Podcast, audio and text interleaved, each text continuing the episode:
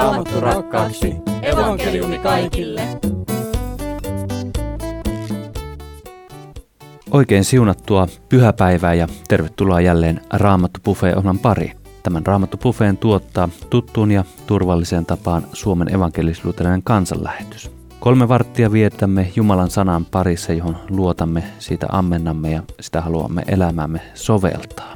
Minun nimeni on Veijo ja tällä studiossa on muutama keskustelija ja opettaja ja esitellään ensimmäisenä opettaja. Kansanlähetyksen valtakunnallinen raamattukouluttaja Ilkka Rytilahti, tervetuloa. Kiitos. Hyvin massiivinen titteli sinulla valtakunnallinen raamattukouluttaja, mutta sinä varmaan liikut jossain eri paikoissa, etkä ole kaikkialla yhtä aikaa, paitsi radion välityksellä. Joo, kyllä se Akseli tota, on Vaasasta Ilomantsiin varmaankin ja sitten tuolta eteläisiltä Uudenmaan rannolta niin tuonne pohjoisen Lappiin asti. Siinä tulee monia kohtaamisia monen suomalaisen kanssa. Joo, kyllä sinne näkee Suomea niin kuin läpileikkauksena monessa kerroksessa. Joo. Sinä olet varmaan tässä tulevaisuudessa tänä vuonnakin jonnekin päin menemässä pitämään opetuksia tai jotakin. Joo, itse asiassa nyt tulevalla viikolla niin huomenna Nakkilan seurakunnassa, eli Porin lähellä, alkaa luontosarja Jumalan rakkauden elämää muuttuvasta voimasta. Tervetuloa. Ja se löytyy jostakin tietoa, tarkempaa tietoa varmaan. Seurakunnan sivulta löytyy siitä kyllä sitten tietoa, että no niin. kannattaa kurkata. Kiitos Ilkka. Ja sitten meillä keskustelijoina on, minä mietin miten esittelisin, kun täällä on niin kuin sanotaan, että keskustelijoina on porukkaa uudesta tiestä, mutta on niin kuin jo eläkkeellä, mutta toinen on vielä töissä. Tässä on niin kuin työparit. Minkälaiset työparit täällä on? Toisena keskustelijana päätoimittaja Leif Nummela. Joo, kiitos. Joo, Vuokko oli aikoinaan meillä toimituspäällikkönä ja, ja myös toimittajana ja useassa roolissa töissä, että tehtiin pitkän, pitkä tovi yhteistyötä silloin. Eli toisena keskustelijana sanotaan näin, että toimittaja Vuokko Vänskä, tervetuloa. Kiitos. Mutta minä haluaisin esitellä sinut myös lähetystyöntekijänä ja tässä oli tämä toimitussihteeri ja sinä olet tehnyt paljon elämän uralla ja nyt vielä eläkkeelläkin monen näköisissä toimissa mukana. Tervetuloa ohjelmaan. Kiitos.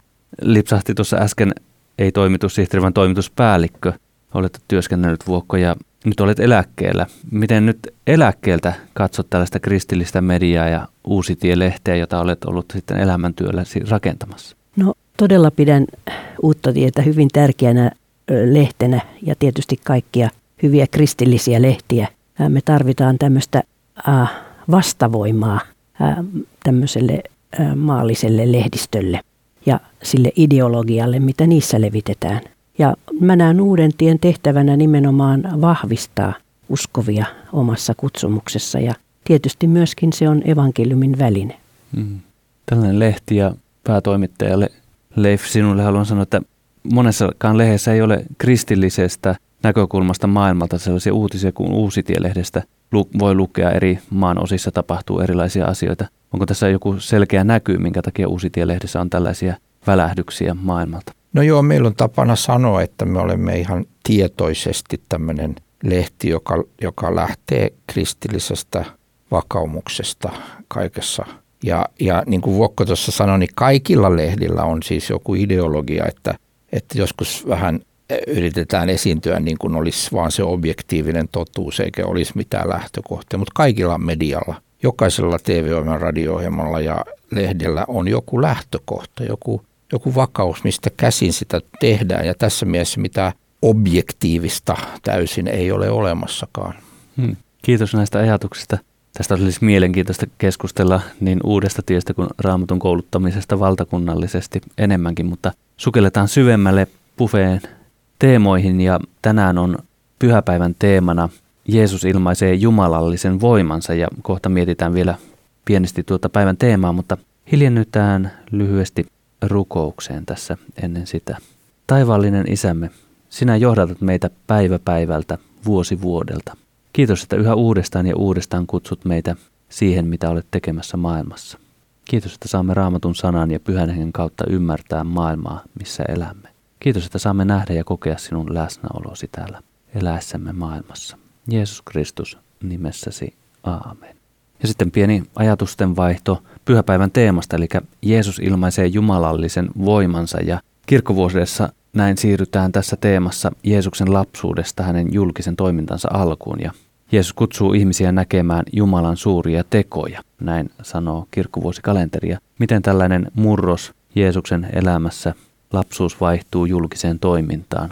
Mitä ajatuksia se täällä studiossa herättää? Leif. No se on mielenkiintoinen asia, että Jeesus eli 30 vuotta semmoisessa, että hän oli täällä ja hän toimi täällä, ja, mutta, mutta hän ei toiminut niin kuin tässä julkisessa tehtävässä. Että se, hän aloittaa sen noin 30-vuotiaana. Että, että se, on, se on hyvin mielenkiintoista, että hän niin kuin tulee sisään kulttuuriin, kieleen, siihen kansaan niin perusteellisesti, että hän käyttää siihen 30 vuotta, vaikka hän olisi epäilemättä voinut alkaa toimimaan sinänsä jo aikaisemmin. Mutta tämä on osa sitä Jumalan, kun me sanomme inkarnaatio, eli lihaksi tuloa, että Jumala tulee niin meidän todellisuuteen, että hän oikeasti niin kuin myöskin kasvaa sisään siihen – siihen kulttuuriin ja kieleen, missä hän toimii.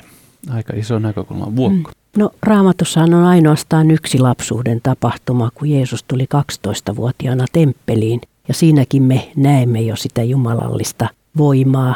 Mutta sittenhän on kristillinen kirkko on kaikenlaisia legendoja synnyttänyt Jeesuksen lapsuudesta, mutta siinä on varmaan Jumalan viisaus, että että me emme tiedä enempää hänen lapsuudestaan kuin sen 12-vuotiaana ää, temppelissä käynnin. Voimme vain olettaa, että jotakin hyvin tavallista ja arkista varmaan siinä on. Niin, mä olin just ähm, yhdessä taiden näyttelyssä, missä oli Jeesuksen lapsuudesta myöskin sellainen kuva. Siinä oli Joosef ja äiti Maria ja Jeesus oli niin kuin avustajana isä Joosefin puusepän töissä. Minusta se oli aika puutteleva taulu, että hän on siinä kasvanut niin kuin kuka tahansa poika. Hmm. Mitenkä Ilkka, millaisissa ajatuksissa? No, liittyen tuohon, mitä Leif puhui tuota Jeesuksesta ja näistä niin kuin ajoista hänen elämässä, että hän kasvoi sen 30 vuotta osana sitä juutalaista yhteisöä. Mä ajattelen, että Jeesuksen elämässä niin kuin kaikki oli tietyllä tavalla aikataulutettua, koska se on ennalta jo kuvattu ja esitetty Jumalan sanassa, ennustuksissa ja esikuvissa.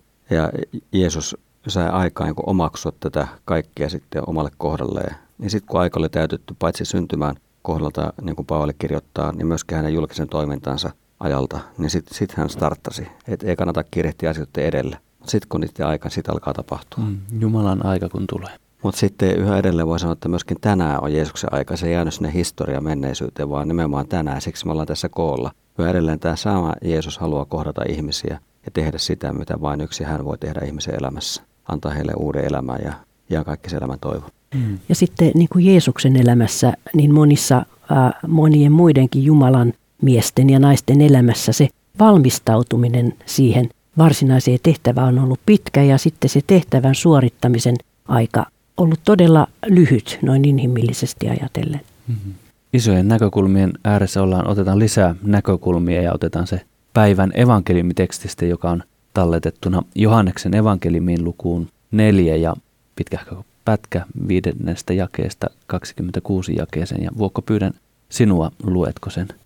Matkallaan Jeesus tuli Syykar-nimiseen Samarian kaupunkiin.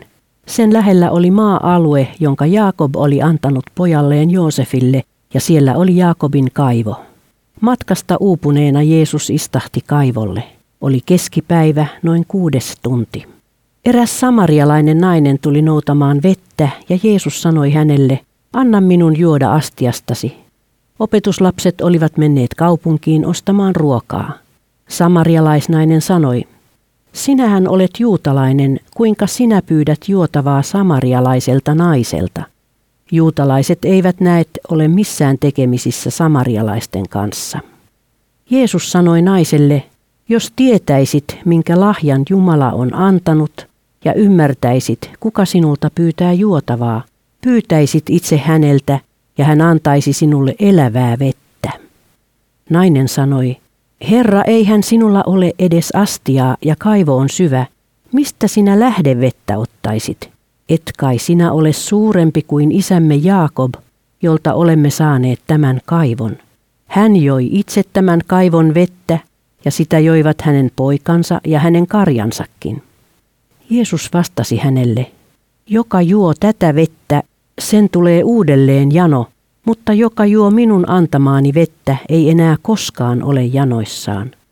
Siitä vedestä, jota minä annan, tulee hänessä lähde, joka kumpuaa ikuisen elämän vettä. Nainen sanoi, Herra, anna minulle sitä vettä. Silloin minun ei enää tule jano, eikä minun tarvitse käydä täällä vedenhaussa. Jeesus sanoi hänelle, mene hakemaan miehesikin tänne. E, ei minulla ole miestä, nainen vastasi. Jeesus sanoi, totta puhuit, ei sinulla ole miestä. Viisi miestä sinulla on ollut, ja se, jonka kanssa nyt elät, ei ole sinun miehesi. Siinä puhuit totta. Nainen sanoi, Herra, minä huomaan, että sinä olet profeetta. Meidän isämme ovat kumartaneet ja rukoilleet Jumalaa tällä vuorella, kun taas te väitätte, että oikea paikka rukoilla on Jerusalemissa. Jeesus vastasi, uskon minua nainen, tulee aika, jolloin ette rukoile isää tällä vuorella, ettekä Jerusalemissa. Te kumarratte sellaista, mitä ette tunne, mutta me kumarramme häntä, jonka tunnemme, sillä pelastaja nousee juutalaisten keskuudesta. Tulee aika, ja se on jo nyt, jolloin kaikki oikeat rukoilijat rukoilevat isää hengessä ja totuudessa. Sellaisia rukoilijoita isä tahtoo. Jumala on henki, ja siksi niiden, jotka häntä rukoilevat, tulee rukoilla hengessä ja totuudessa. Nainen sanoi, minä tiedän kyllä, että Messias tulee. Messias tarkoittaa Kristusta. Kun hän tulee, hän ilmoittaa meille kaiken. Jeesus sanoi, minä se olen, minä, joka tässä puhun kanssasi.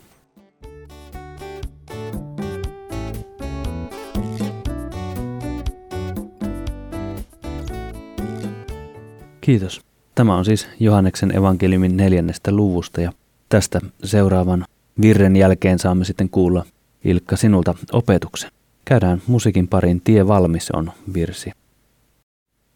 Näin virren sanojen myötä pääsemme Raamattopufeessa opetuksen pariin ja tänään meitä on opettamassa pastori Ilkka Rytilahti täällä studiossa ja keskustelijoitakin on Vuokko Vänske ja Leif Nummela, mutta nyt Ilkka käymme opetuksen pariin ja sinä olet päivän evankeliumitekstistä sen valmistanut ja mielenkiinnolla nyt kuulemme, mitä sinulla on sanottavaa. Ole hyvä. Yksi keltaisen lehdistön vakiotulon lähde ovat skandaalit. Erityisen herkullista sille on eri henkilöiden ihmissuhde- ja rakkaussotkujen esiin kaivaminen ja levittäminen. Tätä toimintaansa se ehkä puolustelee toteamalla, yleisöllä on oikeus tietää. Ja haluavathan ihmiset tietää. Niin, ja anna heillä myös velvollisuus maksaa siitä. Tämä media mieluummin sivuttaa vaieten. Toiminnassa on vahva raadon lemu. Repostellaan ihmisten onnettomilla edesottamuksilla. Imetään niistä imettävissä oleva taloudellinen hyöty. Sillä ei ole väliä, mitä haittaa tästä heidän elämälleen koituu jatkossa. Toki sama media voi pyrkiä esiintymään myös jalomielisenä, hehkuttaessaan maailmalle, miten jotkut ovat löytäneet uuden rakkauden entisten särkyneiden tilalle. On olemassa kolmaskin tie ja tapa, jolla kohdata näitä ihmiselämän herkkiä alueita, kipeitä tapahtumia ja niiden tuottamia haavoja. Sitä on turha hakea keltaisesta lehdistöstä. Tarvitaan nimittäin aivan toisenlaista asennoitumista ihmiselämään. Sellaista, jolle ihmisen virheet ja sotkut eivät ole lööppien aihe, eivätkä haavat ansaana väline. Sellaista, joka ei paljasta, levitä ja juorua, vaan joka hoitaa, vapauttaa ja uudistaa. Sellaista, joka aidosti välittää. Kuka sitten välittää? Hän, jolle me ja elämämme ovat tärkeitä – hän, joka näkee ja tietää kaiken elämästämme. Hän, joka ei valjasta pimeimpiäkään sotkujamme käyttöönsä hyötyäkseen niistä, eikä tee niistä julkisen häpeän ja pilkan aihetta. Hän, joka välittää siitä, että elämämme ei jää siihen tilaan, johon olemme sen ajaneet. Jumala. Tuosta välittämisestä Johannes kertoo meille. Hän kertoo aivan toisenlaisesta uutisesta kuin aikamme media. Hän kirjoittaa siitä yli puolitoista tuhatta vuotta ennen kuin maailmassa oli ensimmäistäkään lehteä. Uutinen ei ole, että ihmiset tekevät virheitä onnea etsiessään ja heidän elämästään tulee syvästi onnetonta ja sotkuista. Uutinen on hän, joka haluaa ja kykenee uudistamaan ihmiselämän silloinkin, kun sisin on viilletty haavoille ja elämä on häpeän täyttämä. Uutinen on rakkaus, joka kohtaa epäonnistuneen ja pettyneen ihmisen ja johtaa hänet uuteen elämään. Uutinen on se, että Jeesus kykenee antamaan elävää vettä sille, jolla on elämän jano. Kerran kuuman keskipäivän aikaan pienen Samarian kaupungin kaivolle pysähtyi väsynyt kulkija, juutalainen mies. Juutalaisten ja samarialaisten historialliset, sosiaaliset ja uskonnolliset suhteet olivat sillä tolalla, että valtaosa juutalaista matkaista olisi kiertänyt mieluiten koko Samarian. Missään nimessä he eivät olisi seurustelleet samarialaisten kanssa, eritoten mies vieraan naisen kanssa. Tuo erottava kuilu oli syvä, ja sen yli Jeesus astui heti alkajaiseksi. Naisen tulo vedenhakuun keskipäivällä oli tietoisesti valittu epätavallinen hetki. Se kertoi, että hän ei halunnut tavata toisia vedenhaussa olevia naisia. Hän oli valinnut näin pienemmän pahan. Mieluummin auringon tulisen pahteen kohtaamiseen sen sijaan, että olisi kohdannut ihmisten mielissä häntä kohtaan kytevän tulen. Sen verran hän oli sitä saanut maistaa ja oli tietoinen sen olemassaolosta ja siitä, mihin kokonaisuuteen se liittyi niin että hänen oma sielun maisemansa oli pahtunut ja kuluttunut kuin ympärillä avautuva maisema. Ja niin parien rutiinit olivat muotoutuneet siten, että silloin kun toiset naiset kävivät kaivolla, hän ei käynyt. Ja kun muut eivät, hän kävi. Sellaista oli hänen eristetty elämänsä yhteisössään. Nainen oli todellinen ei-toivottu henkilö, persona non grata – ja sen hän oli saanut tuntea nahoissaan ja sielussaan, eikä hän halunnut sitä lisää. Kysymys oli suhteesta miehiin, syvästä kaipauksesta ja tarpeista, mutta myös pahoista virheistä. Niistä hän maksoi kantaen häpeän leimaa. Hän oli miesten nieliä, jolla ei ollut sijaa kaupungin toisten naisten joukossa. Kun nainen tuona päivänä saapui kaivolle – Paikkaa ei ollutkaan autio. Vieras kulkija. Kaiken lisäksi juutalainen vaatteiden tomu ei voinut kätkeä sitä, eikä mies osoittanut mitään lähtöaikeita. Ehkä naisen mielessä takoi ajatus, etkö voisi jatkaa matkaasi, tai edes siirtyä. Ei, sillä hän on paikalla nimenomaan kohdatakseen tuon naisen. Siksi Jeesus oli lähettänyt opetuslapsensa pois. Anna minun juoda astiastasi. Sydän hypähti. Mies puhui hänelle, saastaisena pidetylle samarialaiselle, vieläpä naiselle. Mies ylitti jo kaksi juutalaiselle mitenkään ylittämätöntä kuilua. Ei mitään töykeyttä, ei mitään kovuutta. Ei vihaisia, katkeria haukkuma ja kirosanoja, joita olisi voinut odottaa soljuvan juutalaisen miehen suusta hänen laiselleen, vaan jotain aivan muuta. Elävää vettä.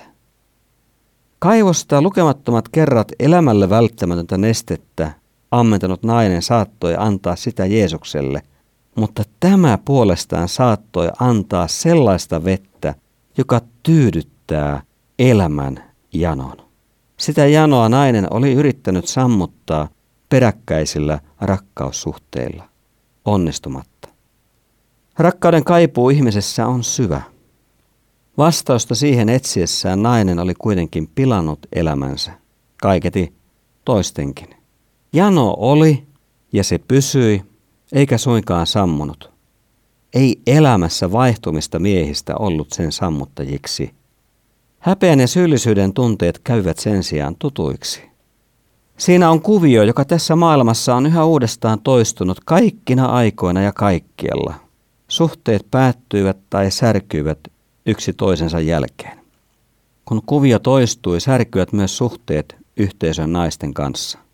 Mutta nyt, tuona päivänä, nainen oli tekemisissä hänen kanssaan, joka näkee ja tietää, hänen sisimpänsä ja elämänsä asiat paremmin kuin hän itse. Jeesus kehottaa ensin yksinkertaisesti pyytämään. Ja näin nainen tekee. Hän tajuaa, että lupaus merkitsee uutta mahdollisuutta elämän muuttumista, pääsyä irti siitä kurjuudesta ja sotkusta, jonka hän on onnistunut saamaan aikaan. Anna minulle sitä vettä. Miten lupaus voi toteutua? Mene hakemaan miehisikin tänne. Ensiksi on kosketettava hänen elämänsä kipeää kohtaa ja vääryyttä. Uutta suhdetta, uutta rakkautta, uutta miestä, joka oli jo naimisissa. Jumalan lahjan saaminen on yhteydessä meidän elämämme virheisiin, rikkomuksiin ja vääryyksiin. Niihin, jotka olemme tehneet suhteessa toisiimme sekä myös suhteessa Jumalan tahtoon. Niiden on tultava valkeuteen, sillä vain silloin ne tulevat oikein kohdatuiksi ja hoidetuiksi. Kätkeminen ei tuo asioihin todellista helpotusta, lopulta se tuottaa vaan haittaa. Mutta tähän valoon tuleminen on meille ihmisille usein aivan ylivoimaiselta tuntuvaa. Sen on kuitenkin tapahduttava, jos me mielimme saada elävää vettä. Jeesus lupasi tuolle naiselle uuden elämän, ja sen hän myös sai, vaikka se vaati kamppailun sisimmässä. Kiitos Ilkka opetuksesta. Eli meitä opetti Ilkka Rytilahti ja Ilkka on edelleen täällä studiossa, kun kohta sitten käymme keskustelemaan Leif Nummelan ja Vuokko Vänskän kanssa ja menemme pufeessa tuonne keskustelun pariin virren Kiitos sulle Jumalani myötä ja tuon virren jälkeen tulee pieni mainoskatko, jossa tulee tietoa siitä, miten voit tukea toimintaamme. Tämän ohjelman tuottaa Suomen evankelisluterilainen kansanlähetys.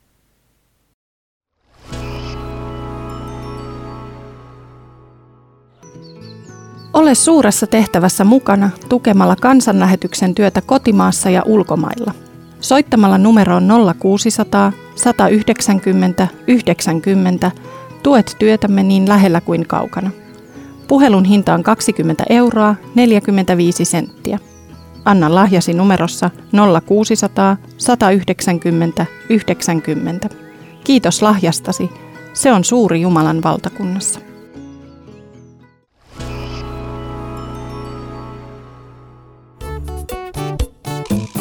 Raamattu rakkaaksi. Evankeliumi kaikille.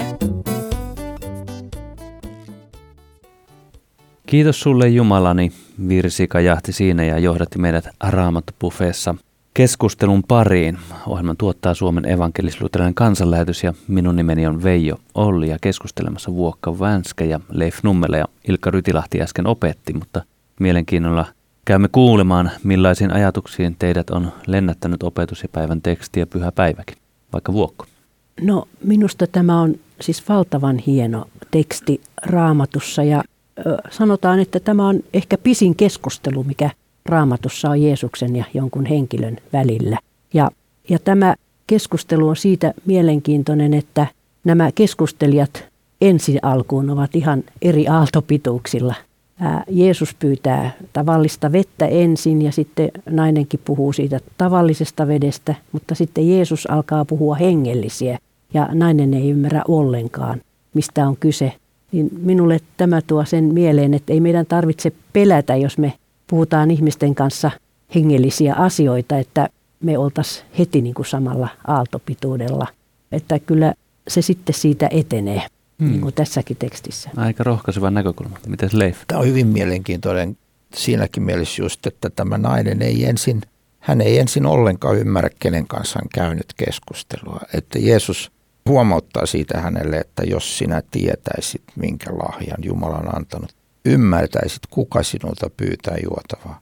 Että hän luulee keskustelevansa tavallisen juutalaisen miehen kanssa ja niin kuin Vokko sanoi, sanoit, niin hän liikkuu koko ajan niin kuin sillä tasolla, että miksi sä yleensä puhut mulle, kun eihän juutalaiset puhu mulle. Ja sitten sit Jeesus alkaa vähitellen avaamaan hänelle sitä, sitä todellista tilannetta ja, ja se tapahtuu aika yllättävälläkin tavalla sitten tuossa, kun Jeesus yhtäkkiä – sanoi, että mene hakemaan miehesikin tänne. Ja siinä mennään niin kuin ihan suoraan tämän naisen kipeämpään kohtaan, että hän vastaa, ei minulla ole miestä. Ja ja, ja, ja sitten alkaa paljastua, mikä hänen tilanteensa todella on. Niin, ja siinä välillä sitten kuitenkin, se on varmaan niin kipeä asia se, kun Jeesus paljastaa hänen sisimpänsä, että nainen vaihtoki puheenaihetta näihin tämmöisiin hengellisiin kiistakysymyksiin, missä tulee rukoilla Jerusalemissa vai siellä heidän paikassaan. Mutta sitäkään minusta on hienoa, Jeesus ei tyrmää sitä, että kyllä hän antaa, että keskustellaan nyt sitten tästä. Ja sitten kuitenkin nainen itse asiassa rupeaa puhumaan Messiaasta. Ja kaikista hienoin kohta minusta tässä on se, kun Jeesus, Jeesus ilmoittaa, että minä olen tämä Messias. Ilmoittaa tälle naiselle. Tässä on erittäin mielenkiintoista se, kun mitä, mihin Ilkka tuossa viittasikin opetuksessa, että siis tämä Jeesus, Je, Jeesukselle ei ole semmoisia ihmisiä, joita hän ei halua lähestyä, eikä sellaisia, jotka olisi, hän, hän ei ole niin kuin tämän meidän uskonnollisten ennakkoasenteiden vanki. Hän, hän on vapaa niistä ja hän välittää tästä, tästä ihmisestä, tästä naisesta. Hän haluaa, että tämä nainen ymmärtäisi, kuka, kuka hän on ja hän johdattaa tästä kiistakysymyksestä, mikä on, että missä saa – mikä oikea paikka rukoilla, niin hän johdattaa siihen, että mikä rukous oikeasti on. Tulee aika, jolloin ette rukoile isää tällä vuodella eikä Jerusalemissa. Ei se on niin kuin olennaista, vaan että rukoilee hengessä ja totuudessa sellaisia rukoilijoita isä tahtoo. Ja sitten hän alkaa niin kuin paljastamaan tämän naisen tilannetta ja, ja viemään häntä kohti sitä, että hän ymmärtäisi, että kyseessä on itse asiassa nyt Messias – et mun mielestä jos mä ajatellaan tätä aikaa, niin tässä on just se, että mekin helposti takerrutaan tämmöisiin ulkonaisiin kiistakysymyksiin, vaikka johonkin eettiseen kysymykseen kompastutaan siihen tai johonkin kristinuskon yksittäiseen opetukseen. Mutta ei, niinku, ei, ei, se, ei se aukea kristillinen usko siitä, se aukeaa vasta kun mä ymmärrän kuka Jeesus on ja miten hän suhtautuu minuun ja miten kiinnostunut hän on mun todellisista elämän kysymyksistä. Mielenkiintoista heitän tuohon, sanoit, että rukoilla hengessä ja totuudessa. Mitä se tässä päivän tekstissä, mitä se tarkoittaa? Ainakin sitä, että, että mitä Jeesus tässä koko ajan tekee, että hän vie tämän, tätä naista kohti niin kuin tilanteen todellista ymmärtämistä, että, että, että nämä miehet ei ole se vastaus tämän naisen elämään. Mä muistan kerran tämmöisen omassa elämässä tilanteen, meillä oli – kylässä eräs ihminen, joka oli kokenut myöskin vaikeita asioita ihmissuhteissa ja, ja, ja sitten hän sanoi yhdessä vaiheessa sille syvästi huokasti, että minä tarvitsisin miehen elämääni, hän oli yksinhuoltajana siinä. Niin, tota, niin, niin mä, mä, mä sanoin, että kunnioituksella sanottuna, niin sä tarvitsisit Jumalan. Että sä odotat nyt, että joku tulee, joku mies, joka, joka niin kuin täyttää sun elämäsi kaikki kaikki tarpeet ja kaikki niin kuin sen, sen sydämen kaipauksen, mutta ei sitä pysty toinen ihminen täyttämään. Siihen tarvitaan Jumala. Niin se on aivan se, mitä Jeesus tässä sanoi, että joka juo tätä vettä, sen tulee uudelleen jano. Täsmälleen. Mutta joka juo minun antamaani vettä, ei enää koskaan ole janoissaan. Että Jeesus voi tyydyttää meidän sisimpämme, koska meidät on tarkoitettu elämään Jumalan yhteydessä – ja siihen Jeesus haluaa tämän naisenkin johdattaa. Ihan sellaiseen asiaan vielä haluaisin tässä sanoa noin lähetystyön kannalta, kun itsekin olen ollut lähetystyössä, että tämä keskustelun avaus, Jeesus pyytää tältä samarialaiselta naiselta apua. Ja aivan samanlaisia tilanteita meillä lähetystyössäkin on, että ne ihmiset, jotka meidän ympärillä siellä esimerkiksi Japanissa elivät, niin, niin jos me pyydetään apua joltakin ihmiseltä, niin se on niin kuin sellainen hyvä asetelma. Me kunnioitetaan heitä ihmisinä silloin ja, ja siitä voi avautua jotain suurempaa sitten heidän elämässään. Tuo on hieno näkökulma, koska mehän ollaan kaikki inhimillisesti samalla tasolla. Ei, ei se, joka kertoo toiselle Jeesuksesta, ole suurempi tai parempi ihminen, vaan me ollaan kaikki samalla tasolla ja tarvita aika, aika usein nykyään avautuu siitäkin mahdollisuus keskustella näistä asioista, kun, kun joku kertoo omista taisteluista ja näin, niin voi, niin, niin voi sanoa, että, että mulla on ollut tota samaa kipuilua ja itse olen saanut valtavasti apua siitä, että mä uskon Jeesukseen, joka voi, jota voi rukoilla ja voi, voi kertoa kaiken, joka ymmärtää ja joka myös vastaa. Vastaa että tämmöinen niin kuin janoinen sanoo toiselle janoiselle, mistä on löytänyt vettä. Niin se on mun mielestä hyvä lähtökohta tämmöiseen keskusteluun. Ajattelin, palataan vielä tuohon, kun keskustelussa molemmilla teillä tuli vastaan sitä, että Jeesus voi täyttää sen kaipuun, mikä on. Ja Ilkka opetti, että tämä nainen oli etsinyt monista miehistä täyttämään sitä kaipuuta. Ja se oli ajanut sitten tämän naisen sellaisen tilanteeseen, että hän halusi vältellä toisia ihmisiä. Hän oli toteuttanut sen, löytänyt jonkun miehen ja elänyt hänen kanssa, mutta sen hinta oli se, että hänen piti tulla kaivolle silloin, kun ei muut ollut. Ja sitten kun hän kohtaa tässä Jeesuksen, niin tässä päivän tekstissä ei sitä kerrota, mutta se kääntyy hänen elämänsä päälailleen, koska hän on sitten siellä luvun lopussa kerrota, että hän on kertomassa ihmisille siitä, mitä hänelle tapahtui. Eli ihminen, joka joutui valintojensa takia välttelemään muita ihmisiä, niin kun hän kohtaa Jeesuksen, niin hän saikin niin kuin kohdata muita ihmisiä muuttua. Mielenkiintoinen tällainen iso kuvio. Mitä ajatuksia tästä? Ja, ja se ajatus siitä, että hän silloin kohtasi niin totuuden itsestään. En tiedä, tietenkään me voidaan vain arvailla, että miksi hän sillä lailla vaihtoi aina sitä kumppania. Mutta sitten kun hän kertoi siitä sitten, että hän on kohdannut Messiaan, että hän on kertonut minulle, mitä minä olen tehnyt. Minusta se on aivan valtava, valtavan suuri tunnustus siitä, että minä olen tehnyt tätä tällaista pahaa. Mutta nyt Jeesus tiesi sen ja sitten nämä samarialaiset pyysivätkin Jeesusta jäämään sinne pariksi päiväksi ja Jeesus opetti heitä ja sitten ne ihmiset sanoivat, että nyt me uskomme, emme sinun todistuksesi tähden, vaan sen vuoksi, että me olemme itse kuulleet Jeesuksen puhuvan. Tähän liittyy se, mitä Ilkka sanoi tuossa näin, että Jumalan lahjan saaminen on yhteydessä meidän elämämme virheisiin, rikkomuksiin ja vääryksiin, niihin, jotka olemme tehneet. Niiden on tultava valkeuteen, vaan silloin ne tulevat oikein koodotuksi ja, ja hoidetuksi. Kätkeminen ei tuo helpotusta, vaan valon tuleminen. Niin tämä on totta, että, että tämä on se varsinainen taistelu, kun tullaan Jumalan eteen, että, että haluanko mä nyt olla rehellinen oman elämäni suhteen ja ottaa myöskin vastaan se vastuu, mikä minulla on, että mä en enää pelkästään syyttele ympäristöä ja vanhempia, vaan mä myöskin pystyn niin kuin sanomaan, että, että minä olen näissä vaikeuksissa, tämä on mun elämäni kipuja ja, ja, ja tässä minä olen tehnyt väärin. Siihen tulee Jeesuksen armo niin kuin täydellä voimallaan ja, ja ihmeellisyydellään, että hän ei potki pois tämmöistä tunnustajaa, joka tunnustaa tilanteensa, vaan hän ottaa vastaan, että tulee niin kuin armahdetuksi ja tulee rakastetuksi syvemmällä tavalla kuin kukaan koskaan voi, voi kuvitella. Kiitos näistä ajatuksista. Ajattelin, että käyn päättämään keskustelua ja annan Ilkka sitten sinulle puheenvuoron, mutta vielä jättäisin viimeiset sanat sai sitten Leif ja Vuokko sanoa pieni ajatus tästä kaikesta ja sanotaanko näin, että naiset ensin, Vuokko ole hyvä.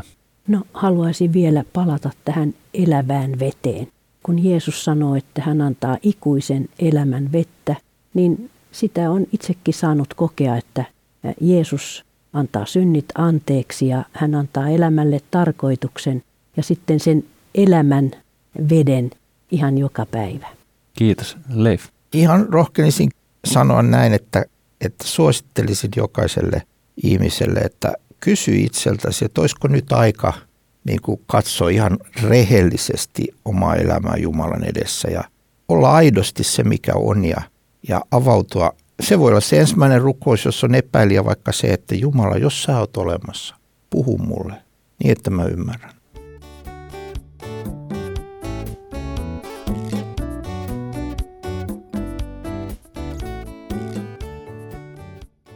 Kiitos Leif ja kiitos Vuokko, mutta Ilkka, sinulle ei sanota vielä kiitos, vaan annetaan puheenvuoro. Ole hyvä. Tässä tekstissä niin kuin korostuu se, mikä tavan takaa evankeliumissa, että Jumala haluaa kohdata ihmisen. Jumala on todellinen ja Jumala tulee sinne ihmisen elämän todellisuuden keskelle ja tietää sen. Ja sitten tämä elävä vesi jotakin sellaista, joka ei ole lähtöisin tästä maailmasta, mutta joka tulee tässä maailmassa sen ihmisen kohdalle, joka on avoin kääntymään Jumalan puoleen ja pyytämään, että anna minulle, että mä oon ihan riittävästi kuluttanut tätä omaa elämääni. Mä tarvin tämän.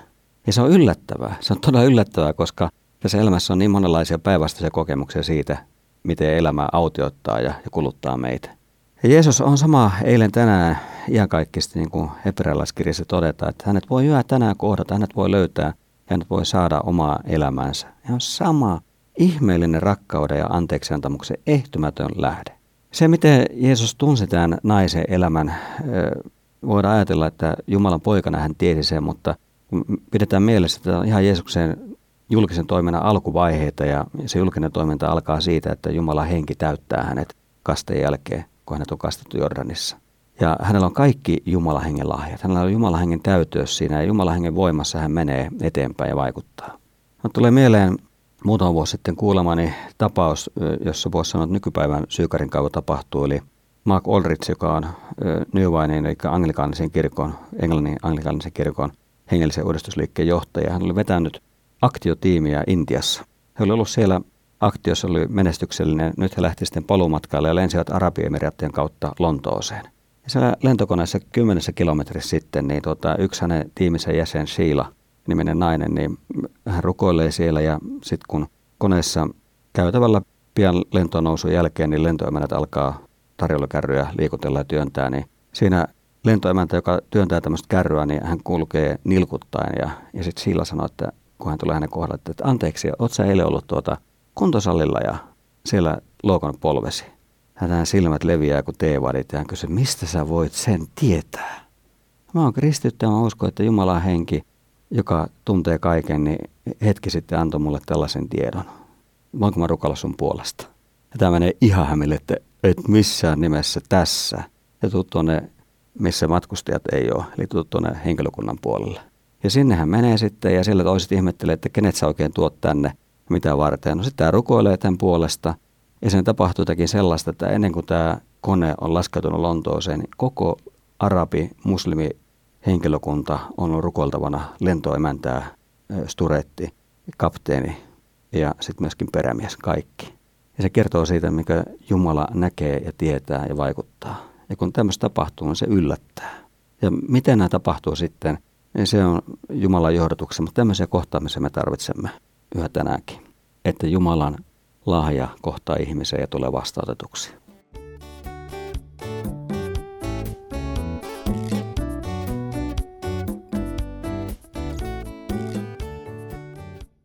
Kiitos. Kiitos näistä rohkaisevista sanoista ja opetuksesta Ilkka. Kiitos myös tekniikkaan Tomi Jurvoselle ja koko tälle studiotiimille. Kiitos sinulle radion ääressä. Olemme nyt aivan Raamattopuffeen viimeisillä sekunneilla ja muistutan sen, että jos haluat jollekin ihmiselle suositella tätä ohjelmaa, niin tämän voi vaikka välittömästi kuunnella uudelleen avaimia.net internet-osoitteesta. Sieltä löytyy ja sieltä löytyy myös kello 13 alkava videolähetys kansanlähetyksen lähetyskeskuksen Jumalan palveluksesta, eli kello 13 alkaa tuossa samassa avaimia net osoitteessa videolähetys Jumalan palveluksesta. Kansanlähetys.fi-sivulta löydät lisätietoa tämän ohjelman tuotteesta, eli Suomen evankelisluterilaisesta kansanlähetyksestä. Ole siunattu, anna raamatun sanan vaikuttaa ja rohkaista sinua elämässäsi. Ensi viikolla jatketaan kuulemisiin.